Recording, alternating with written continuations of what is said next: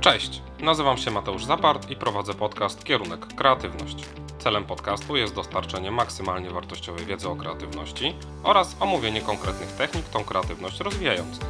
Podczas krótkich, około 15-minutowych odcinków przeprowadzę Cię przez wybraną teorię o kreatywności oraz zaproponuję wykonanie jednego do dwóch ćwiczeń, dzięki którym rozwiniesz swoją kreatywność.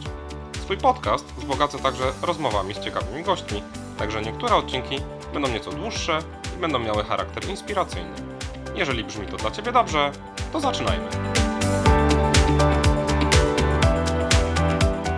Sezon pierwszy, odcinek drugi, w którym trochę marudzę na stan rozwoju kreatywności w Polsce, ale też omawiam zasady pomocne w rozwoju tej kreatywności.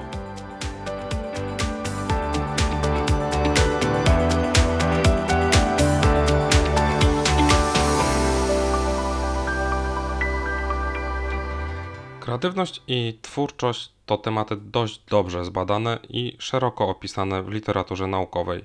To też tematy niezwykle aktualne i bardzo ważne w wielu obszarach i dla wielu grup. Wiele osób w swoim CV jako jedną z pierwszych pozycji w rubryce Mocne strony wymienia właśnie kreatywność. Dlaczego? Bo kreatywność jest w cenie, bo kreatywny pracownik jest bardziej efektywny, wszechstronny i elastyczny. Deloitte na przykład zbadał w 2018 roku dyrektorów IT i wyszło, że wskazują oni na rosnącą potrzebę poszerzenia wiedzy technicznej o miękkie umiejętności niezbędne do współpracy z biznesem. I zgadnijcie, jaka jest najbardziej pożądana miękka umiejętność pracowników IT? Oczywiście, że kreatywność. Co ważne, podkreślenia, odnotowała na blisko 20% wzrost na liście ważności w stosunku do poprzedniej edycji badania więc jest coś na rzeczy. Kreatywność jest też cechą ludzi, która akurat w naszym kraju nie jest na zbyt wysokim poziomie. Pod względem patentów Polska zajmuje piąte miejsce od końca listy, a średnia europejska inwestowania w badania i rozwój to ponad 2% PKB. W Polsce 0,6% PKB. W Polsce niestety brak jest systemu, systemowego wspierania rozwoju, kreatywności, twórczości i innowacyjności. Oczywiście jest taka instytucja jak Polski Fundusz Rozwoju. Finansuje śmiałe i odważne pomysły, ale według mnie to jest jednak jeszcze za mało. Potrzebne są działania u podstaw, taka trochę pozytywistyczna praca. Osoby chcące zwiększać swoją kreatywność są zdane na siebie i na uczciwość firm szkoleniowych. Stąd eksperyment, który zrealizowałem, badający skuteczność proponowanego przeze mnie treningu kreatywności, który, jakby się uprzeć, to w 3 czwartych można zrealizować samemu w domu. Jeżeli chcesz poczytać o tym eksperymencie, to zapraszam Cię na moją stronę www.laboratoriumkreatywności.pl.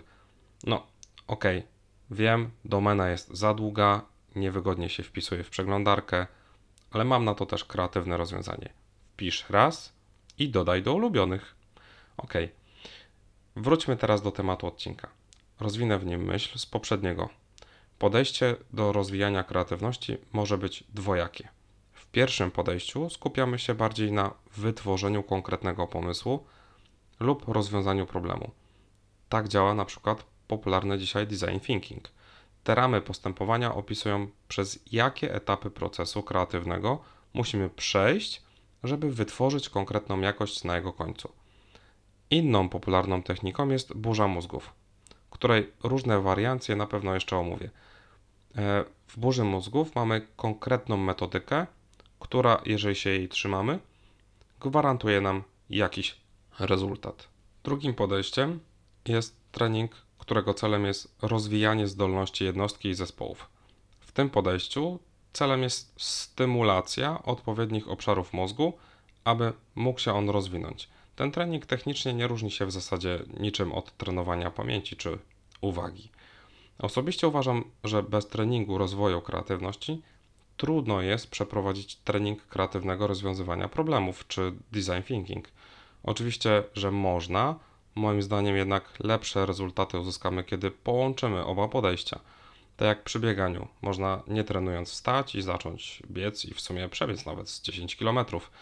No, wolnym tempem i dużym kosztem czasu, zakwasów, ewentualnych kontuzji.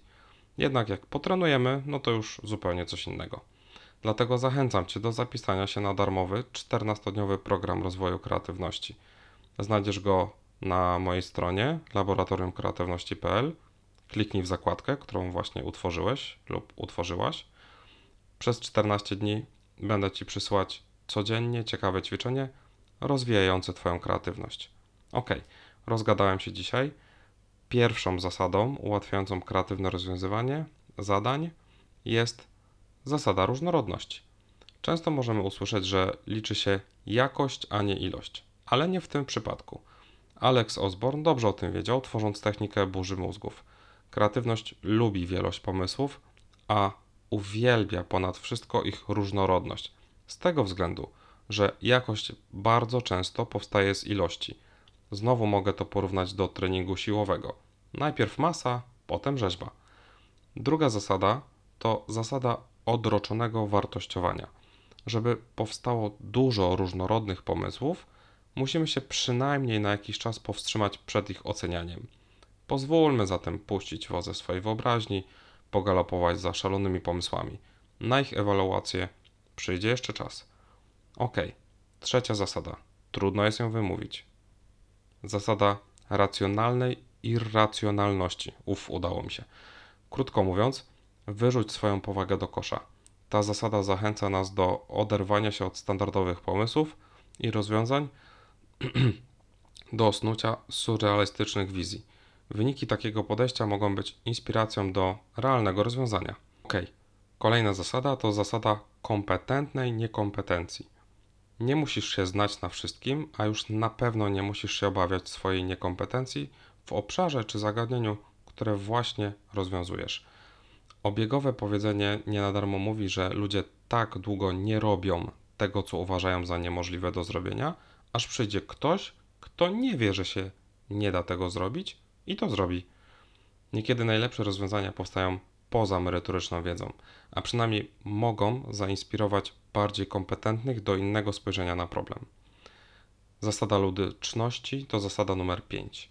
Trening kreatywności czy kreatywne rozwiązywanie problemów powinny być prowadzone w lekkiej, swobodnej atmosferze. Wprowadzanie elementów czy technik rozluźniających to absolutna konieczność. Śmiech, wygłupy powinny być nie tylko dozwolone, ale wspierane i stymulowane. Zasada ostatnia, zasada szósta to zasada aktualności.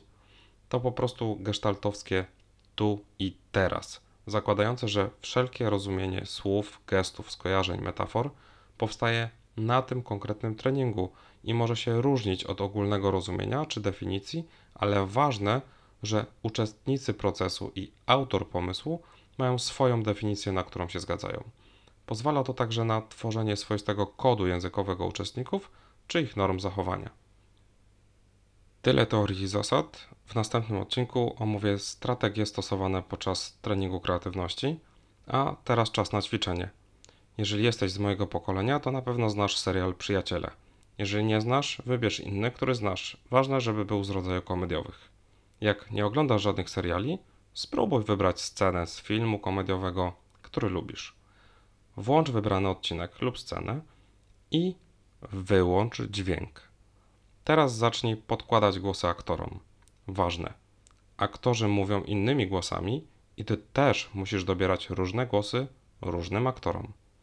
Zaproś do zabawy kogoś z rodziny lub znajomych. Życzę Ci miłej zabawy i do usłyszenia za tydzień we wtorek. Cześć!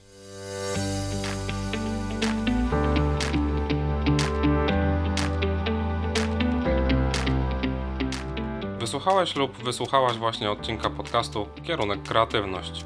Podcast ten powstaje w ramach Laboratorium Kreatywności, przestrzeni do trenowania i rozwijania swojej kreatywności.